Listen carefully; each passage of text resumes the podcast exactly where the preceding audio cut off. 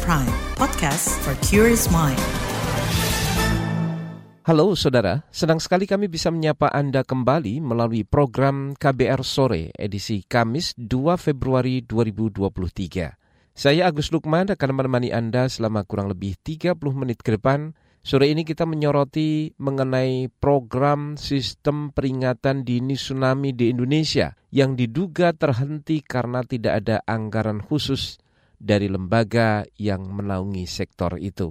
Padahal sebagai negara kepulauan dan memiliki gunung api, Indonesia rawan bencana tsunami atau gelombang air laut besar. Lalu bagaimana nasib penanganan bencana selanjutnya? Seperti apa juga mitigasi dari pemerintah jika sewaktu-waktu bencana tsunami melanda Indonesia? Kita bahas lengkapnya di KBR sore.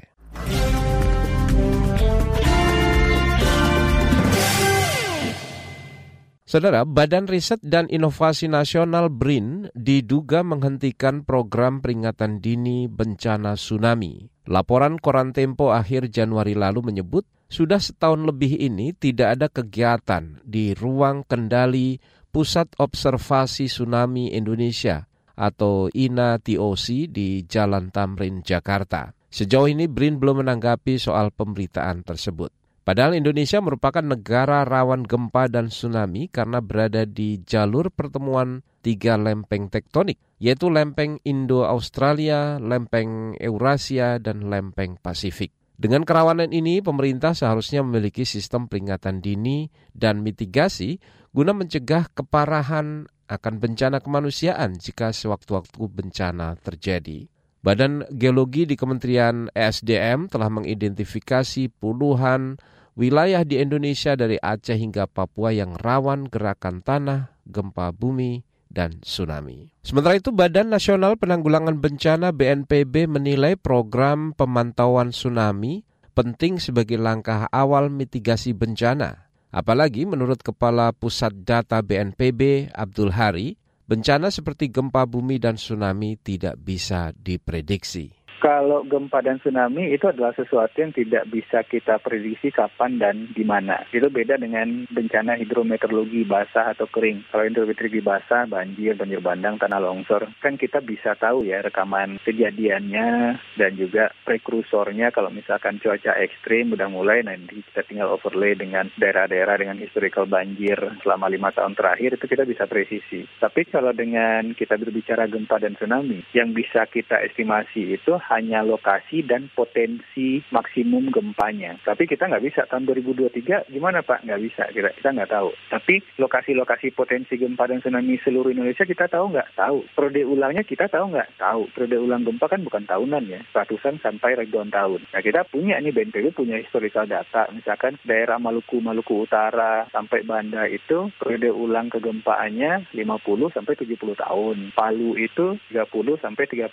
tahun. Aceh itu 600 sampai 1200 tahun. Mentawai itu 200 tahunan. Tapi bukan berarti kemudian fit di perulangan yang ke-200 dia pasti gempa, enggak. Juru bicara BNPB Abdul Muhari mengatakan alat pendeteksi tsunami apung atau buoy sebagai bagian dari sistem peringatan dini tsunami sangat penting. Buoy dapat mencegah bencana lebih besar dan korban jiwa. Kalau buoy itu bukan BNPB, itu ada di hulu, peringatan dini itu. Sebenarnya buoy ini nantinya keseluruhan sistemnya itu masuk ke BMKG. BMKG yang nanti meramu informasi itu. Jadi BMKG kan punya seismograf di seluruh Indonesia, pencatat gempa. Begitu ada gempa, BMKG bisa detek, oh ini gempanya tengah laut, magnitudnya lebih dari tujuh setengah, potensi tsunami. Nah nanti benar terjadi tsunami atau tidak, begitu peringatan dini pertama dikeluarkan oleh BMKG, itu dia akan melihat ke buoy. Oh ternyata buoynya bilang di sinyal buoy nggak ada tsunami gitu. Ya udah, peringatan dininya dirubah. Kalau buoynya bilang kan buoy di tengah laut ya, buoynya bilang oh ada tsunami gitu. Peringatan dininya dieskalasi. Ada potensi tsunami, daerah terdampak sekian sekian sekian. Gitu. Nah nanti di pantai begitu tsunami-nya ada sampai di pantai, ada alat pencatat pasang surut yang dimiliki BIG dan KKP. Oh ya ini confirm udah sampai di Anyer misalkan. Itu dicatat oleh tide gauge. Ini semuanya masuk ke sistemnya BMKG karena yang mengampu peringatan dini itu kewenangannya BMKG. Abdul Muhari juga menjelaskan upaya mitigasi yang mereka lakukan terkait bencana tsunami. Kalau kita bicara mitigasi, mitigasi ini ada dua, ada mitigasi struktural, ada mitigasi non struktural. Mitigasi struktural itu yang berkaitan dengan infrastruktur fisik, misalnya pembangunan tanggul laut, pembangunan hutan pantai. Hutan pantai ini juga masuk mitigasi struktur, tapi soft structure. Uh, seperti yang ada di Teluk Pacitan, itu ada hutan pantai di sekeliling sepanjang teluknya, itu bentuk mitigasi terhadap tsunami. Juga ada mitigasi non struktur. Mitigasi non struktur ini berkaitan dengan misalkan tata ruang, berkaitan dengan simulasi pelatihan, edukasi, berkaitan dengan uh, sistem informasi dan lain-lain.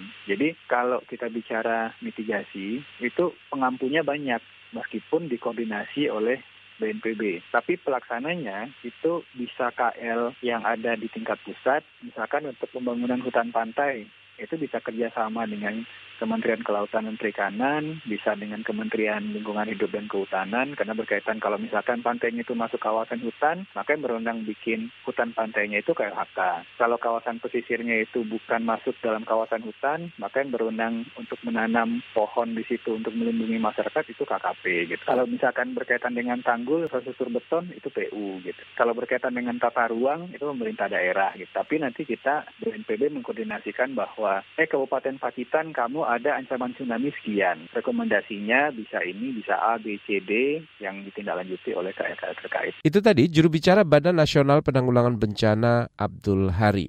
Berdasarkan data dari Badan Meteorologi, Klimatologi, dan Geofisika BMKG, bencana tsunami terbesar di Indonesia terjadi di Aceh pada 2004. Saat itu jumlah korban meninggal mencapai 227 ribu jiwa. Selain Aceh, negara-negara sekitar Samudra Hindia turut mengalami bencana tsunami kala itu.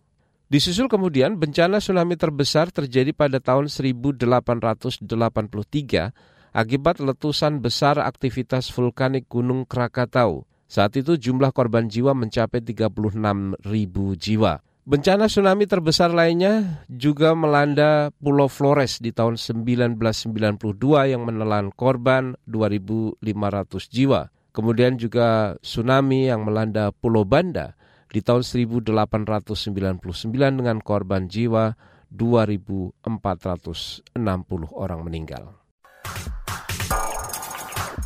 You're listening to KBR Pride, podcast for curious mind. Enjoy!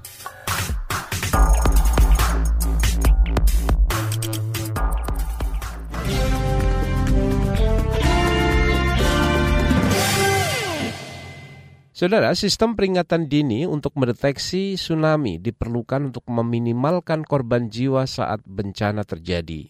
Dalam beberapa kejadian tsunami di tanah air, sistem peringatan dini itu tidak sepenuhnya berjalan, bahkan tidak ada.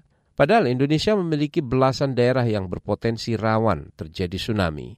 Berikut laporan khas KBR disusun jurnalis Heru Haitami. Gelombang laut dahsyat atau tsunami terjadi selama puluhan kali di Indonesia. Badan Meteorologi, Klimatologi, dan Geofisika BMKG mencatat bencana tsunami terbesar terjadi di Aceh pada 2004. Saat itu lebih dari 227 ribu jiwa meninggal akibat bencana tersebut. Kala tsunami melanda daratan Aceh, tak ada peringatan bahwa akan ada air besar menerjang. Mengutip serambinews.com, salah satu saksi mata tsunami Aceh, Cut Putri menyebut hanya ada suara gemuruh. Tiba-tiba sayup-sayup dari ujung sana, ini dari arah pantai sebelah sana itu, kedengaran suara sayup-sayup seperti suara deruan mobil truk besar. Pelan-pelan pelan-pelan lama-lama suaranya makin kencang. Kemudian semua jadi bertanya-tanya ini ada apa? Apa? Suara apa ini tiba-tiba daerah sana itu orang berlarian ke sini. Ramai sekali orang berbondong-bondong yang dengan baju pagi-pagi apa adanya sambil mereka berteriak katanya air naik air naik katanya Kemudian pada akhir September 2018 sekira pukul 18 lewat 2 waktu Indonesia Tengah, gempa bumi 7,4 magnitudo diikuti tsunami melanda pantai barat Pulau Sulawesi bagian utara. Berikut kesaksian Yoga, penyintas tsunami Palu kepada Pusat Informasi Tsunami Samudra Hindia. Kalau dari dari gempa itu, dari gempa sampai dia mulai ada air itu menurut saya lumayan lumayan lama karena saya masih sempat lihat ke belakang lagi masih sempat ambil HP ku. Kalau untuk estimasi waktunya itu saya saya tidak tidak begitu yakin ya, berapa berapa. Cuma lumayan lah kalau kalau saya masih sempat ambil HP lagi masih sempat kasih bangun mama untuk lari. Nah cuma begitu saya masuk mobil terus mundur mau jalan itu tidak terlalu lama memang tidak begitu lama mungkin satu satu menit lah. Sama seperti di Aceh, tak ada bunyi sistem peringatan dini di Palu, meski gelombang air laut menyapu hingga tiga kali. Kembali, Yoga menjelaskan. Begitu hantaman pertama itu, mobilku lumayan lama tak bawa kan, terus sandar, terus surut itu. Saya ingat jelas sekali surut, tapi tidak begitu surut yang yang habis, karena begitu saya bayangkan masih adalah air tergenang hampir sampai lutut, mas. Masih ada air. Ombak kedua itu saya rasa intervalnya agak-agak lama, tidak yang begitu surut langsung naik lagi. Situasi berbeda ketika tsunami terjadi di Banten Desember 2018. Salah satu korban tsunami Banten, Rahman, mengaku tidak mendengar suara apa pun sebelum akhirnya gelombang tinggi menyapu tempatnya bekerja. Saat kejadian, Rahman tengah bertugas menjalankan sebuah acara di salah satu resor di pantai Tanjung Lesung, Banten. Sekitar 9 lewat 20, Pak, kejadiannya. Tidak ada kode apa-apa, silent. Jadi pada waktu itu juga kita lagi ada event PLN dari pusat. Di Indonesia, informasi terkait sistem peringatan dini tsunami dikeluarkan Badan Meteorologi, Klimatologi, dan Geofisika BMKG. BMKG membentuk konsorsium gempa bumi dan tsunami Indonesia KGTI yang diklaim dapat memperkuat sistem peringatan dini tsunami. Konsorsium tersebut berisi para pakar dan peneliti gempa bumi dan tsunami dari berbagai kementerian lembaga yang terkait perguruan tinggi dan praktisi kebencanaan. KGTI diharapkan dapat meningkatkan kemandirian bangsa untuk penguatan operasional sistem peringatan dini tsunami. Strategi ini bagian dari upaya mewujudkan nol korban saat bencana melanda. Namun diperlukan kerjasama semua pihak untuk mewujudkan itu, termasuk dari daerah yang berpotensi terjadi bencana. Koordinator Sub Bidang Mitigasi Gempa Bumi BMKG, Suci Dewi Anugrah. Nah, kemudian poin selanjutnya upaya-upaya yang perlu dilakukan oleh kabupaten kota dalam rangka melakukan upaya kesiapsiagaan dan respon. Di antaranya adalah kabupaten kota perlu untuk menyiapkan rencana dan sarana evakuasi, baik itu jalurnya, rambunya, sirirenya, tempat evakuasinya, dan SOP dari evakuasi itu sendiri. Suci Dewi Anugrah mengatakan untuk memperkuat sistem mitigasi dan peringatan dini tsunami, pemerintah daerah mesti bisa mengidentifikasi potensi potensi bahaya dan menyiapkan sarana peringatan dini. Dalam hal ini potensi bahayanya, potensi resikonya, berapa jumlah penduduk yang diperkirakan akan terdampak, kemudian potensi dari sumber daya yang dimiliki oleh daerah tersebut untuk keperluan pengurangan risiko bencana. Selain itu diperlukan alat penunjang untuk mendeteksi potensi terjadinya tsunami seperti bui. Menurut Badan Nasional Penanggulangan Bencana BNPB, untuk memperkuat peringatan dini tsunami yang dikeluarkan BMKG, perlu ada adanya alat bantu seperti bui. Bui merupakan alat terapung yang dapat mendeteksi gelombang tsunami yang diakibatkan gempa bumi bawah laut. BNPB menuturkan peran bui sangat penting sebagai patokan dari peringatan dini tsunami lantaran berada di tengah laut. Bui diklaim memudahkan pendeteksian pergerakan gelombang atau air laut. Laporan ini disusun Heru Haitami. Saya Fitri Anggreni. Saudara, kalangan parlemen menilai pemerintah melalui lembaga riset BRIN tidak optimal mengimplementasikan atau menerapkan program deteksi dini tsunami setelah program sistem peringatan dini itu dihentikan. Informasi selengkapnya kami hadirkan sesaat lagi, tetaplah di KBR Sore. You're listening to KBR Pride, podcast for curious mind. Enjoy!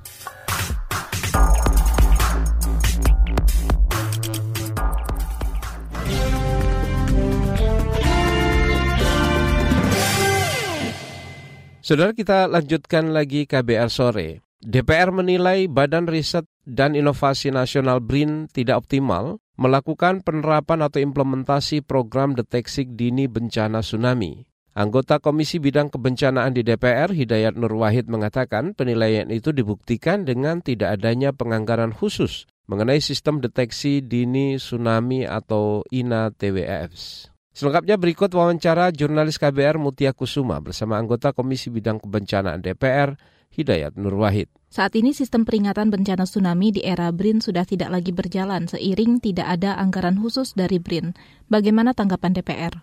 Riset dan intelektual kelas BRIN kok bisa tidak menganggarkan untuk alat pendeteksi tsunami itu kan hal yang sangat tidak rasional. Eh, negara yang sudah jelas masuk kategori ring of fire banyak gempa bumi, sudah kejadian tsunami, dan programnya sudah ada, sudah dibuat, sudah jalan sejak zaman Pak SBY. Tiba-tiba sekarang tidak ada tidak ada anggaran itu kan satu keteledoran yang sangat disesalkan gitu. Jadi menurut saya itu harus di harus dikoreksi secara serius ya dan bila dan ya harusnya itu diselamatkan tetap segera dibuat di, di pihak BRIN harus segera koordinasi dengan pihak kementerian terkait atau pembuatan terkait agar anggaran itu bisa diwujudkan supaya uh, alat deteksi di tsunami itu bisa diselamatkan dan agar rakyat bisa diselamatkan begitu. Apa dampaknya kepada masyarakat dan juga penanganan bencana terkait tsunami jika program deteksi tsunami ini tidak diperhatikan? Adanya program deteksi dini itu kan untuk meminimalisir terjadinya korban yang sangat besar, untuk kemudian secara di awal bisa dilakukan kegiatan-kegiatan evakuasi, kegiatan-kegiatan penyelamatan, satu hal yang logis dan berlaku di seluruh dunia juga begitu. Mana ada negara hanya ada di zaman uh, zaman apa zaman bahala zaman prasejarah gitu di zaman teknologi informasi dan teknologi kegempaan yang semakin maju sambil juga bisa bumi semakin tua dan karenanya banyak terjadi gempa dan kemudian tsunami sudah sangat sewajarnya bila negara seperti Indonesia yang dihadirkan untuk melindungi segenap tumpah darah Indonesia itu melakukan seluruh effortnya untuk melakukan faktor penyelamatan dan faktor deteksi dini ya supaya terjadi, supaya bisa terjadi minimalisasi bencana minimalisasi namanya korban dan maksimalisasi penyelamatan bagi rakyat. Lantas dalam waktu dekat apa yang bisa DPR lakukan untuk menangani permasalahan ini? Yang paling cepat ya itu kan terkait dengan Komisi 7 ya. Komisi 7 harus eh, penting untuk segera segera memaksa ya pihak BRIN dan atau kementerian terkaitnya dalam hal ini Kementerian Pendidikan Kebudayaan dan Riset dan Teknologi yang membayai BRIN. Ya kalau kementerian ini sudah menerima pelimpahan itu ya harusnya juga menerima eh, kewajiban agar eh, tugas daripada lembaga-lembaga yang di bawahnya bisa bekerja dengan maksimal. Dan saya usulkan karenanya segera Komisi 7 untuk, uh, tapi kan kemarin Komisi 7 malah juga sudah keras sekali yeah. rekomendasinya agar kuala bin dicopot karena ya, karena tidak menyelesaikan masalah dan karena menimbulkan banyak masalah. Itu. Mm -hmm.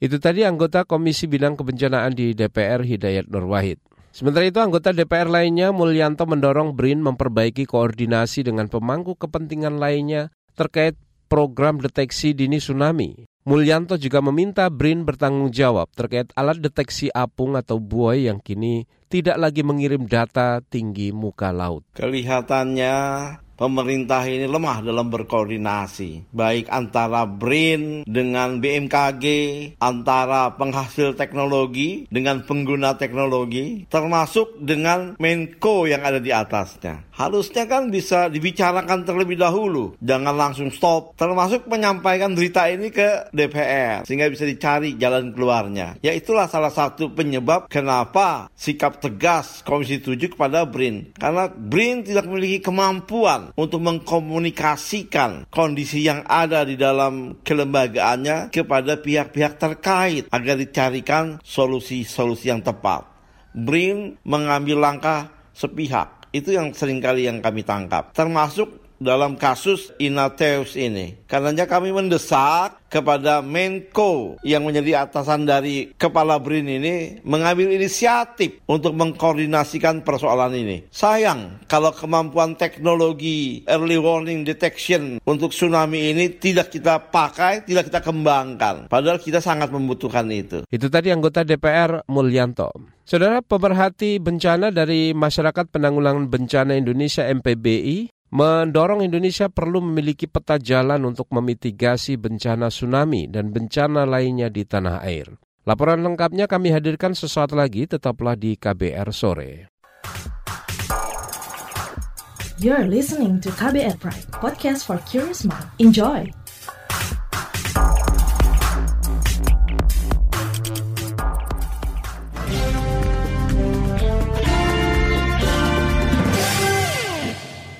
Masyarakat Penanggulangan Bencana Indonesia MPBI mendorong pemerintah berinvestasi lebih besar pada upaya mitigasi bencana di tanah air, baik untuk investasi alat atau sistem peringatan dini, hingga investasi pada penguatan sumber daya manusia. Ketua MPBI Avianto Amri menilai Indonesia perlu memiliki peta jalan untuk mitigasi bencana tsunami dan bencana-bencana lainnya. Berikut kami hadirkan perbincangan jurnalis KBR Siti Sadida dengan Ketua Masyarakat Penanggulangan Bencana Indonesia MPBI Avianto Amri. BRIN kan diduga menghentikan program pemantauan tsunami eh, yang menggunakan alat buoy itu selama setahun belakang, Pak. Itu temuan dari oh. salah satu media begitu. Nah, padahal ini kan sebetulnya menjadi komponen yang penting untuk melakukan pencegahan bencana. Bagaimana tanggapan MPBI soal ini? Pemahaman kami itu adalah bahwa peringatan dini itu merupakan sebuah sistem yang dijalankan oleh berbagai instansi atau institusi ya gitu. Di mana BRIN itu salah satunya.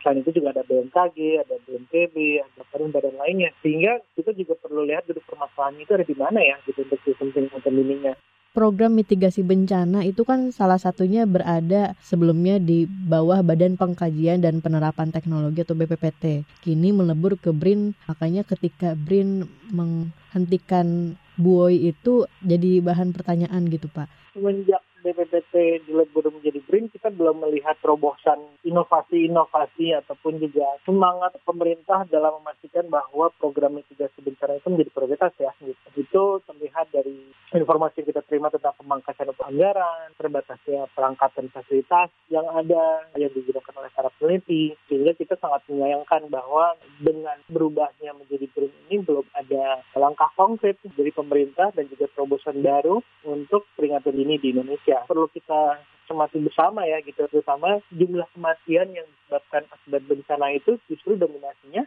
adalah karena tsunami. Saya tsunami di Aceh, tsunami di Selat Sunda, tsunami di Palu. Nah itu yang itu sangat prihatin sekali. Peran BRIN itu tidak hanya tentang teknologi atau perangkat saja ya, gitu. tapi juga bagaimana masyarakat itu juga bisa mendapatkan informasi yang jelas, bisa mereka mengetahui tindakan apa yang harus dilakukan dengan tepat, bagaimana langkah-langkah yang harus dilakukan untuk siagaan, itu juga harusnya lahir dari rekan-rekan kita atau para peneliti di BRIN yang sekarang saat ini berjalan. Dan itu sepertinya masih jalan di tempat. Khusus soal bencana tsunami, selama ini menurut MPBI itu bagaimana sih upaya pencegahan pencegahan yang dilakukan oleh pemerintah? Catatannya soal pencegahan bencana tsunami ini bagaimana Pak? Kalau dari berbagai jenis bencana akhir-akhir ini ya, gitu kita melihat pola komunikasi dan juga edukasi kita masih jauh dari yang harusnya ada. Bagaimana menjelaskan kepada publik apa yang harus dilakukan belum saat dan sesudah, bagaimana mengajak publik untuk melakukan simulasi dan juga mempersiapkan bisa rute evakuasi, terus juga tempat evakuasi yang aman, itu masih sangat-sangat minim. Bagi dibandingkan negara-negara lainnya yang memang rawan tsunami ya, contohnya Jepang, negara-negara lain. Kita perlu investasi yang nyata, baik itu SDM, anggaran, dan juga uh, perangkat, di mana peringatan dini atau juga langkah-langkah mitigasi dan juga siap-siaga untuk tsunami itu bisa berjalan dengan efektif. Mulai dari di saat tsunami itu dideteksi, hingga sampai pada saat masyarakat berusaha untuk menyelamatkan diri dan bisa aman ya gitu dari tsunami. Rekomendasi MPBI yang diperlukan untuk mitigasi bencana tsunami oleh pemerintah itu apa saja Pak? Termasuk sistem peringatan dini juga mungkin ada masukannya. Kita perlu peta jalan untuk mitigasi tsunami dan juga ancaman-ancaman lainnya ya gitu gempa dan terus di mana masing-masing stakeholder hal itu mengetahui apa peran-perannya juga jelas sumber dayanya dari mana. Sekarang kita belum punya blueprintnya nih, gitu. kita belum punya roadmapnya untuk mana sih langkah kita lima tahun ke depan. Apa sih capaian yang mau kita raih? Kalaupun ada, ini tidak diinformasikan secara jelas ya gitu kepada publik. Karena ini kesannya pemerintah juga masih melihat publik itu adalah objek saja ya, karena belum ada upaya untuk bagaimana melibatkan publik dalam upaya-upaya penanganan bencana, terutama untuk menyusun kita jalan bersama, bagaimana kita bisa memonitor progres yang ada, bagaimana kita bisa melihat apakah harapan atau ekspektasi kita akan tercapai gitu, akan seperti apa sih ambisi pemerintah di Indonesia terkait penanganan tsunami dalam waktu lima tahun atau 10 tahun ke depan, informasinya masih tidak ada, belum jelas. Nah itu yang kita inginkan ya gitu dari pemerintah untuk memprioritaskan tentang penanggulangan bencana untuk memastikan bahwa e, masyarakat itu juga perlu dilibatkan dan bagaimana kita bisa masing-masing stakeholder itu terkoordinasi secara efektif. Itu tadi Ketua Masyarakat Penanggulangan Bencana Indonesia MPBI Avianto Amri. Perbincangan tadi menutup jumpa kita di KBR Sore edisi hari ini Kamis 2 Februari 2023. Pantau selalu informasi terbaru melalui situs kbr.id, Twitter kami di akun @beritaKBR serta podcast di alamat kbrprime.id. Saya Agus Lukman bersama tim yang bertugas kami undur diri. Salam.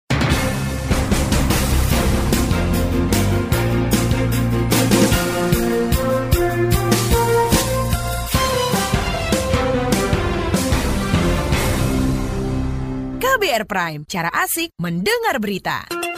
KBR Prime, podcast for curious mind.